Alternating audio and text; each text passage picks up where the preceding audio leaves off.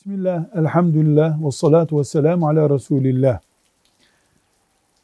Asıl değeri düşük olmuş bir eşyanın, daha sonra üzerinden zaman geçmiş, 1940'lardan kalmış bir eşya, tarihi yönü var diye pahalı satıldığında, bunun dinen bir sakıncası var mı?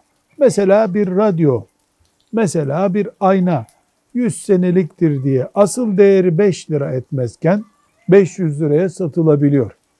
Cevap olarak diyoruz ki devletin belli bir fiyat aşılmayacak diye kural koyduğu maddeler dışında İslam ticarete bir fiyat tahdidi getirmemiştir.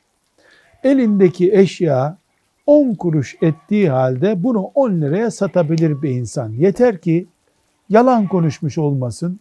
Yeter ki hile yapmış olmasın. Velhamdülillahi Rabbil Alemin.